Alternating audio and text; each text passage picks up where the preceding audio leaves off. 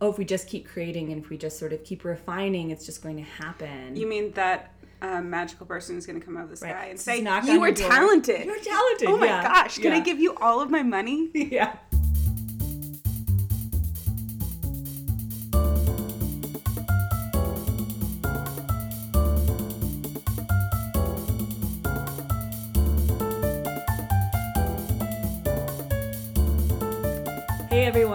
Is episode five of Artists of Camberville. I am here with my guest, uh, Bethany Noel Murray. Bethany, thank you so much for being here. Thank you so much for having me.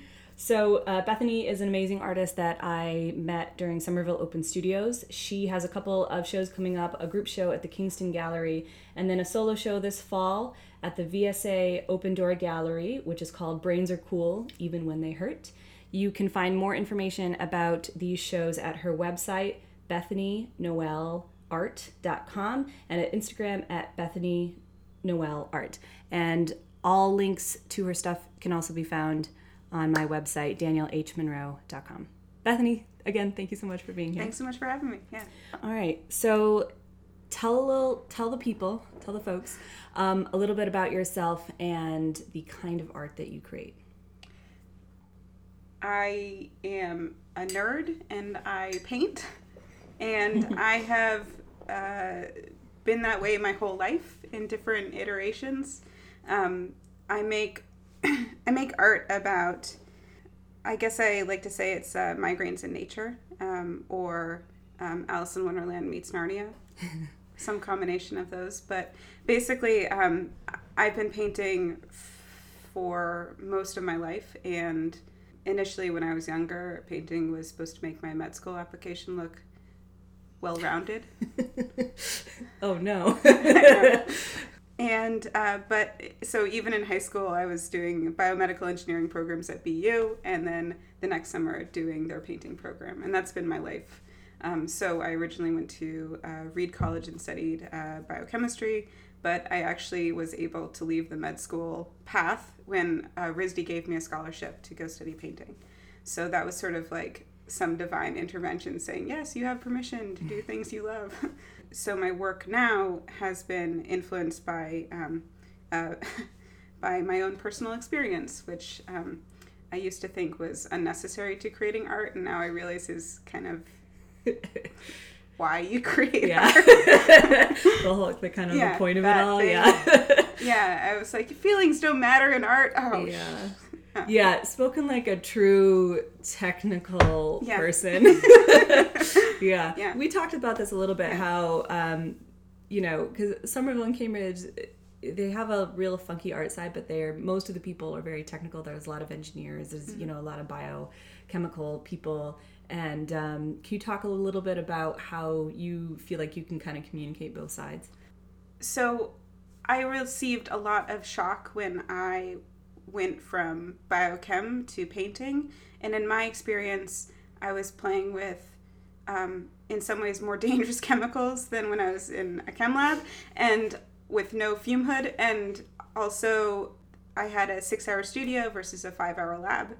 Other than that, and I was geeking out about something basically nobody else cared about, which is very similar in both Okay. both industries. yeah. So so that was you know that sort of actual transition wasn't didn't seem weird to me, but the other part of it is um, to create good art, or you have to convince the viewer to get feelings, basically, or that's sort of my my theory, right? Like um, all of everything I'm trying to do is trying to manipulate my audience into having some feels and that can be an authentic manipulation. That word was blasted into my head in art school. But the idea is that i am trying to get people to actually look and to experience and to feel. And there's a lot of different techniques that are um, explicit and implicit in the way a painting is created. Composition color color theory texture you know size scale all of it is how we can capture you know our attention i had i had one teacher who once told me that you're a good artist if someone looks at your piece for more than 30 seconds and to do that you sometimes have to use you know shiny object techniques to get people to engage and part of that is is a skill, and you can break it down. Um, you know, if you read left to right, you're going to start your painting in a certain area, and then you're going to bring them down and up and across and loop them in again. Yeah.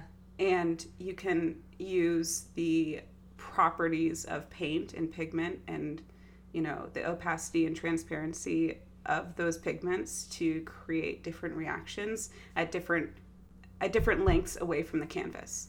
And to do all of that, I can explain exactly what a different piece is doing and why you're getting a certain emotional reaction if someone doesn't actually want to talk about feelings whatsoever. Mm-hmm. But those are all just tools to get me to get you to have some goosebumps. Yeah. I I love talking about this because I feel like it, when we talk about art, we don't really talk about the sort of tricks and techniques. And I remember um, I had this amazing professor at an MFA, Pam Painter. Mm-hmm. She's a great artist. She's a great writer. Check out her stuff. I don't know. Um, but I remember I, I, took three of her classes, and she was also my my mentor. And she was like, "Here are some tricks. We're gonna practice like." Breaking down like look at what this writer is doing specifically here and now i want you to do that trick. Like she really was like here are tricks that other writers are using. And at the time i like resisted it for a hot second because i was like no i'm a writer. It's all about my ideas and my emotions. But then i was like oh no like i know. I had this like one moment of just being really idealistic. But then i was like yes she's actually I, I can actually figure out the how these other writers are sort of manipulating. And that was the first time I'd heard it. I did five or four years of undergrad as a writer. I did three years in my MFA, and she was really the first person to sort of break it down. And I'm like, we should be talking about this stuff. It's so important. Yeah, 100%. I mean, think about this. If you are applying for a job, there is the dreaded cover letter, but there are techniques, there are whole industries designed to teaching people how to write that so you can get the attention of someone if you don't have an inside referral network at yeah. that company, right? And why, you know, a cover letter is much less um, uh, soul satisfying than some good art is, whether, whether, whether that medium is, you know, written or visual or, you know, music. But at the same time, the goal is in some ways the same. I mm-hmm. want to get your attention I want to get my I want to get my message out there. I want to get yeah. you know still ev- evoke a feeling, still do exactly what I I want to do and say, but there's I can package it. I can sort of yeah. massage it in a way that's going to really hit you. So, yeah, and and one of the things like when I a lot of the work I I make um my decisions are pretty deliberate. For example, m- much of my work is in this square format. It's uh, 48 by 48 inches. I work with um, black gesso, um, and uh, frequently, although I also work um, without it. And one of the things I like to do is have the painting um, have different resolution points and different um, get the attention from someone far away with something fairly representational and then have that fragment upon closer inspection. Mm. So a lot of times especially people, you know, there is art frequently has this um, holier than thou. You must have a master's degree to really understand it. Oh, you don't know this thing, so you know you shouldn't you, you don't get it. And the number of people who have come to me in my studio or in other places or when i take them to a museum and say oh i don't know anything about art. And it's like well i can't sing right? But i can still like music. Yeah.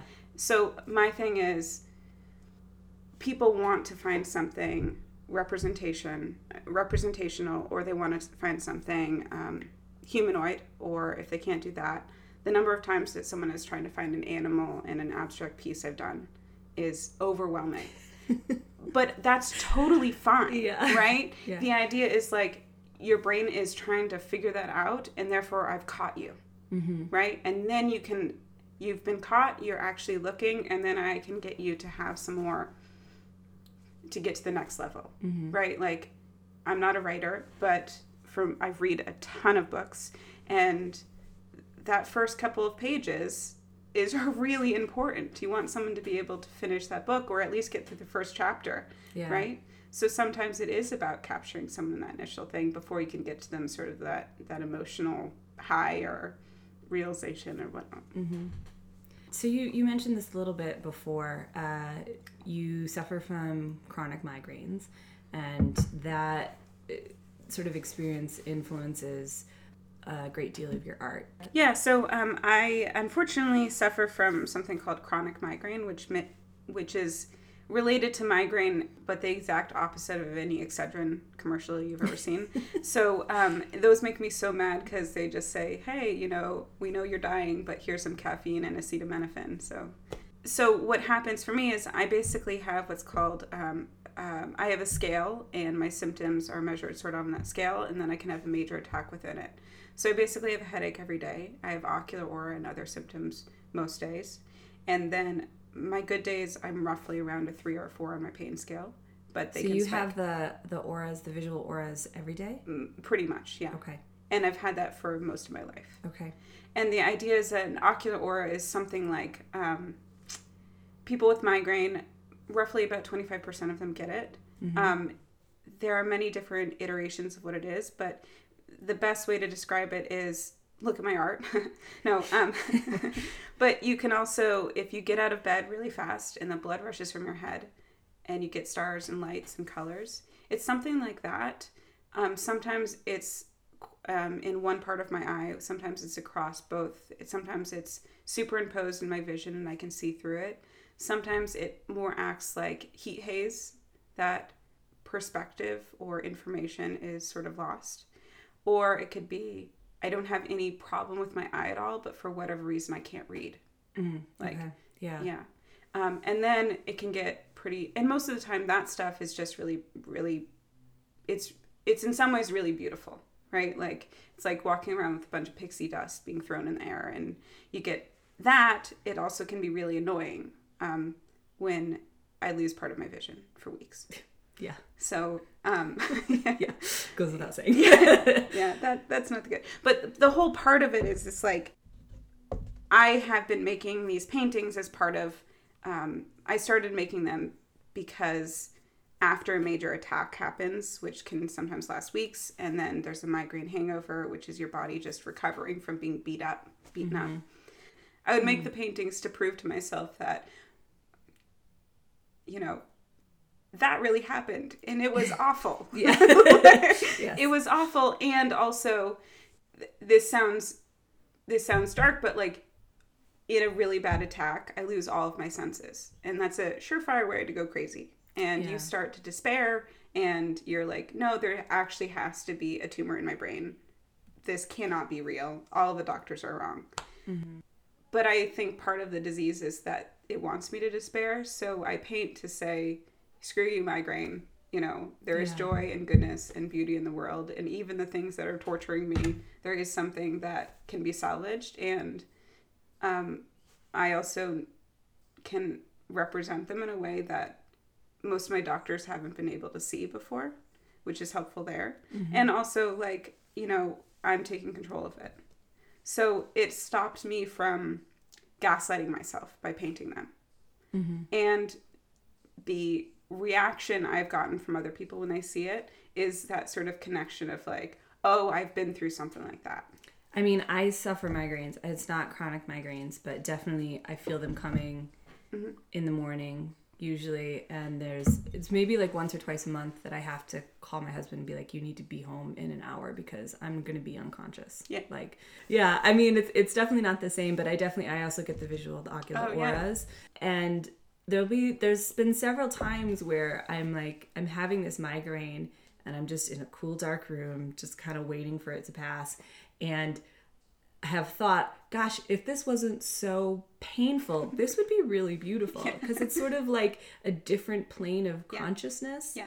It's you're not it's not like sleeping. It's not anything that's- but it is sort of this different where I'm kind of like not in touch with what's going on, but I kind of am. It just feels like it just feels like I'm kind of in a cloud above it a little bit, you know? Yeah, it's funny because most of the language I have used to describe my migraines are language my uh, friends very heavily involved in drugs in Oregon have used to describe their experiences. Uh, okay. so in fact, there's oh, so you get all of the that, but you don't get any of the no, the no. pleasure, I'm like, the fun. yeah, you just get all yeah. I remember when I was in college, someone was like, "Man, I wish I could smoke your brain."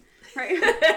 no, I, and I, I literally name my, my my migraine paintings after different drugs they put me on. So so, but the other thing is like some of the experiences of the migraine the the clinical terms I'm blanking on for a second, but it's called Alice in Wonderland effects when Hmm. the you are too big for the world or too small for the world Yeah. or perspective collapses, and that is a cl- classic acid trip um, effect, and it's also a classic neurological you know you know need to reboot. Yeah, so Oh, that's so interesting because I get that too, but I didn't Yeah. think there was any association. it's called um, uh, macroscopia and microscopia, I believe. You can double check on Oh, that. Yeah. man. Yeah. I'm so- learning so much about myself. So I wanted to capture that part, partially because, like, yeah, the pain stinks. Understatement of the I year. don't know if I can swear on here. The pain is awful. But the other thing is, though, like, if I hadn't had the migraines, I wouldn't have chosen to paint. I would have probably gone to med school. I would have probably done a whole bunch of different things that was not about what I get to do in my life. The actual having something sort of makes you realize what do I actually want to do when I come back alive? Right? Mm-hmm. Like after attack wanes, it's like, yay, the world is beautiful. you know, all this stuff is amazing. And, you know, and when I'm painting, I sort of want to the the selfish part of me wants my audience to be able to take a little bit of what I get to create in this sort of magical world I get to see and say, oh, instead of brown and gray and overcast and you know depressing and some guy sucking his thumb on the bus, like there is like there's there's some beauty out here and I can find it. Mm-hmm. When I was in college, I my entire life it was doctor lawyer engineer and you have to put yourself through school. You know it was very much um, you know i was hermione granger and like i literally had two extra courses in high school that literally couldn't even fit into into the school.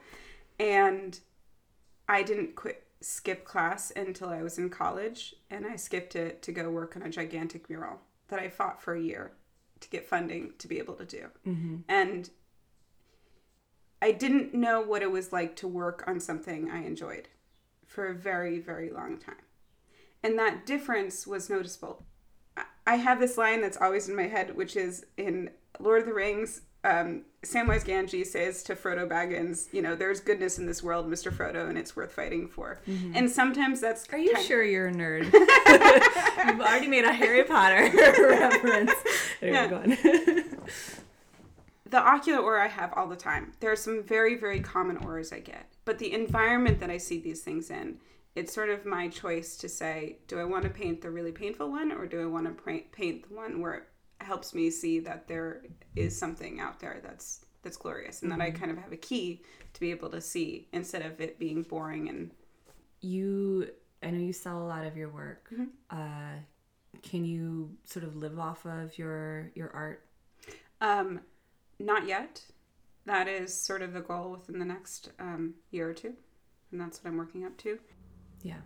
So I'm at the small business problem of I have enough demand that I need to scale, but at what point do you flip that switch? Right? Like, Yeah. do you hire someone or do you quit full time work?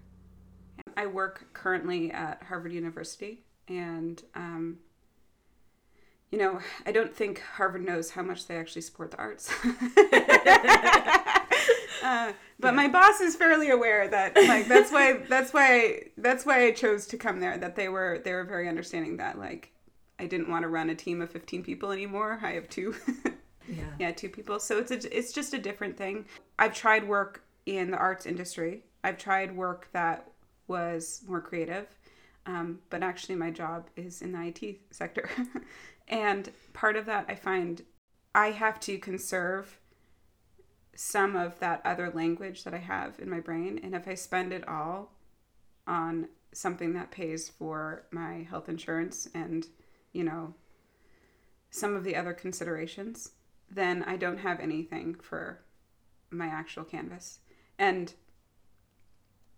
I once had this job where I was a manager of a small um, paint shop. We sort of like a competitor to Paint Night, Mm-hmm. and it was fewer hours. It was really flexible. It was full time. I got oh, it was still counted as full time, and I got Mhm. health insurance. And I painted less then than I paint now. Yeah. And I find that it was because I had to paint all day Mm-hmm. in my previous thing, but Yeah, not you're paint. not sort yeah. of building up. Yeah. I, I think that's so important just to sort of build. That that's the, like that's what I, I'm always telling younger writers and like if you're going to be a writer, you have to have something to say. yeah, You, definitely. you can't just sit down and be like, you know, oh, here's this.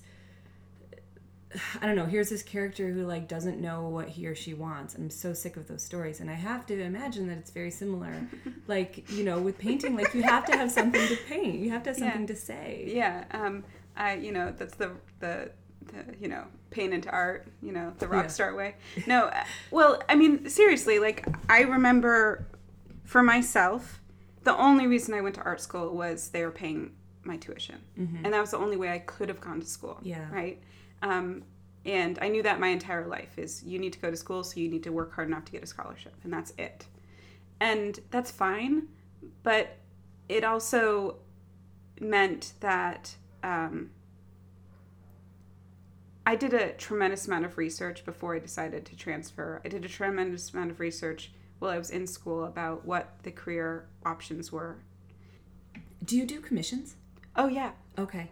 Yeah, so commissions, um, if anyone wants me to do a portrait or paint their family or their dog, absolutely holler at me. no, but the standard commission I get, um, there's two, right? So one is, um, one is I love your work. You've sold half these in your series. You sold the two that I had my eye on.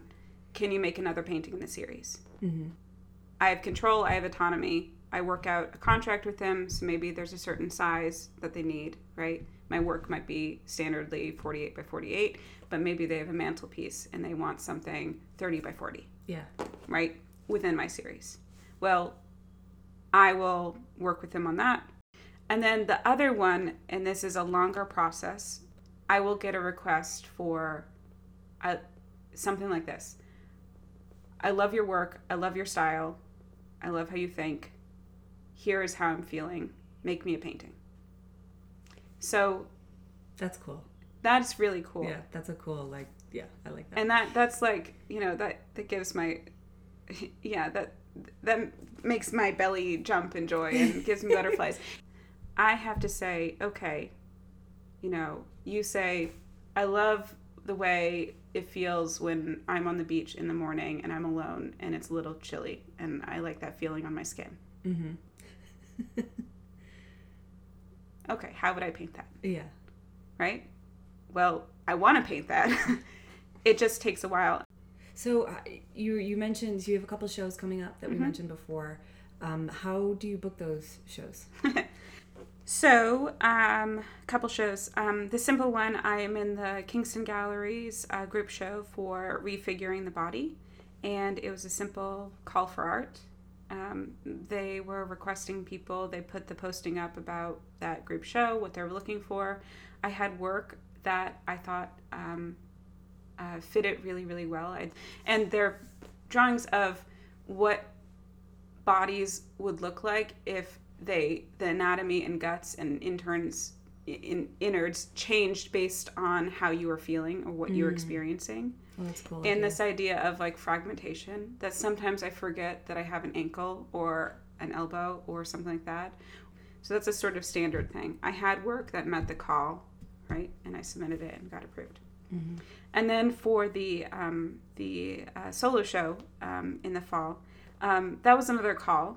Um, the um, but actually one of my um, fans, patrons, supporters, yeah, actually emailed me the call and was saying, "Hey, I saw this. I thought I love your work, and I thought um, I thought it'd be perfect for you." Mhm. and they thought so too.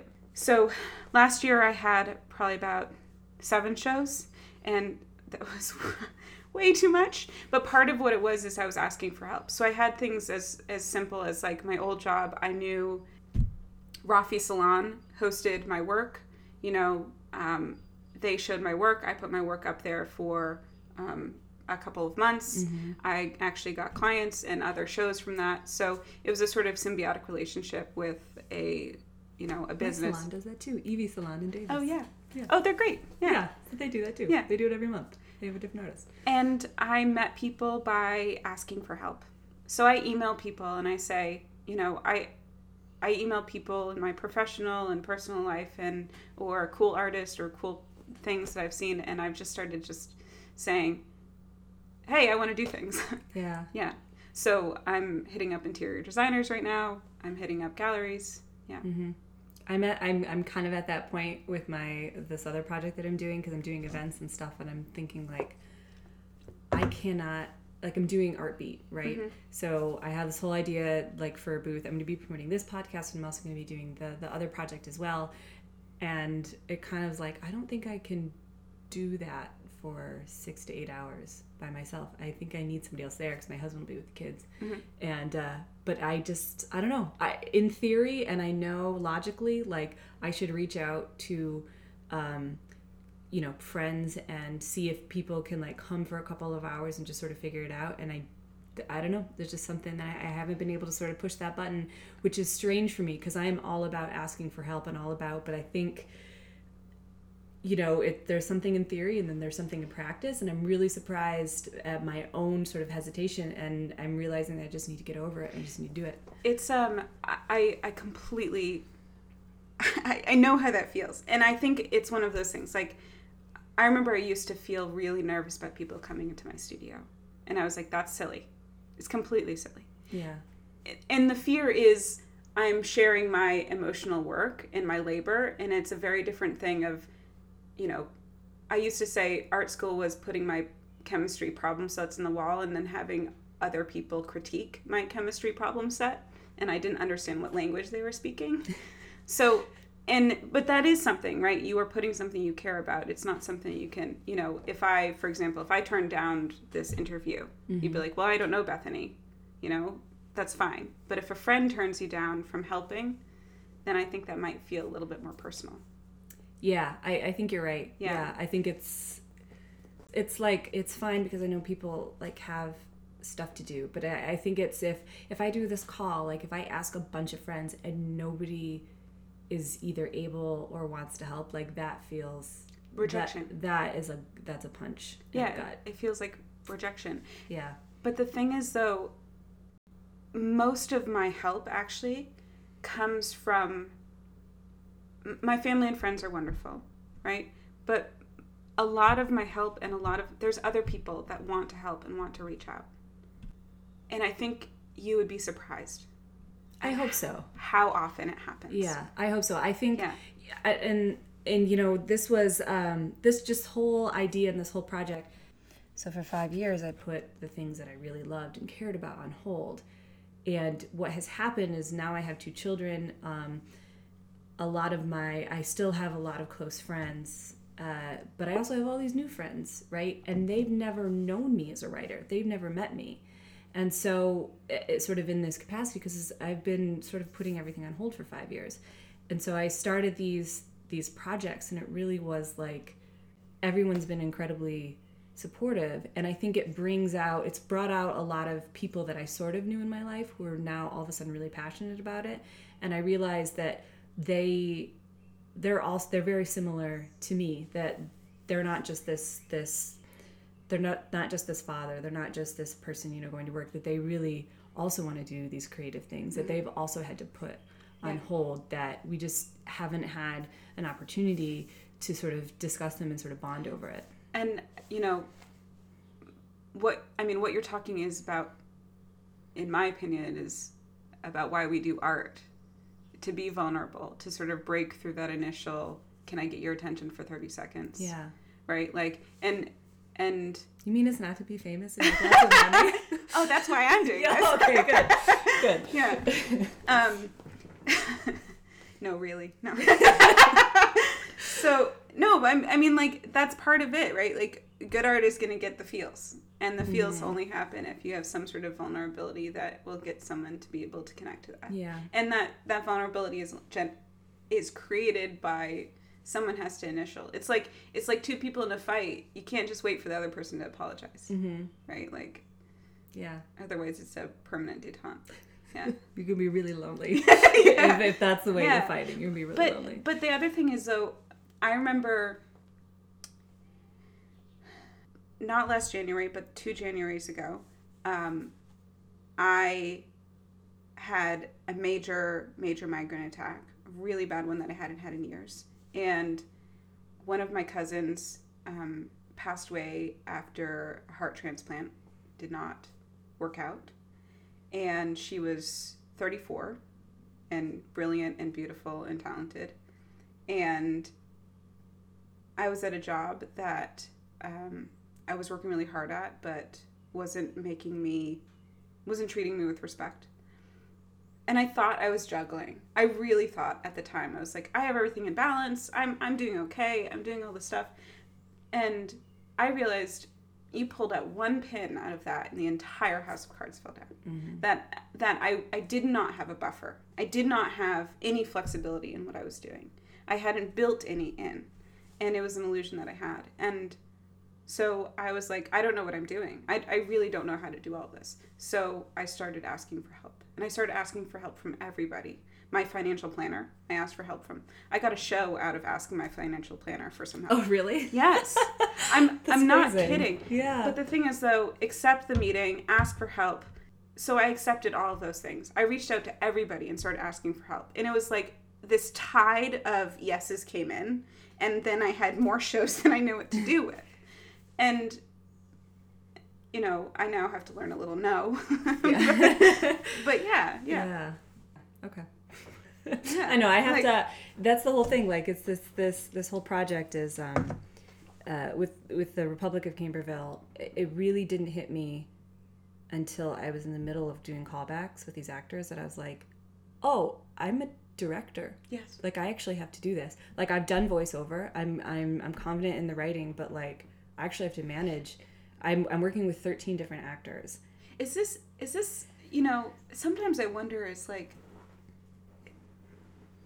do men feel this way? Like is That's this a good question. like I, really don't because I know some men who are half as accomplished and doing half as much as what you or I am doing. Yeah. And they'll call themselves a director before they even have a project. Interesting. I don't know. It's definitely like it kind of hit me, and I'm like, it just it, it still feels uncomfortable just because I've never done it. But it's like it the Indian phrase "do the needful," and it's like, okay, well, But- this is my but- project, and I am a director. yeah. Um, and I got to figure out what that means and how to do it. Here's the other thing, right? Like, women most of the time apply for jobs um, once they've already done the job, and men Um, apply for the job when they're 50% qualified for it. And this citation is, you know, you can source me, but Yeah. it's from um, it's from the Lean In book by um, Oh yeah, Cheryl, Sheryl Sandberg. Sandberg, yeah. um, and whatever you feel about that book, that information has been supported by all of my anecdata in my life, yeah. right? And so that's you know what you're describing is like, hell yeah, you're a director and a producer. Yeah. No, I was talking to my husband last night, and he was just like, "Yeah, you're a director slash producer slash writer slash actor." I'm like, ah. Yeah. Bethany, thank you so much for being here. Thanks so much for having me. If you want to learn more about Bethany's upcoming shows, she's got one in the fall. The uh, brains are called? cool, Brains even when Cool. they hurt at the Open Door Gallery. Um, And then also a group show. Yep, at the Kingston Gallery. Um, it's called uh, Refiguring the Body. All of the different show dates and um, openings and whatnot will be on my website. It's at bethanynoelart.com. So B E T H A N Y N O E L A R T.com. You can also find links on my website. Um, yeah,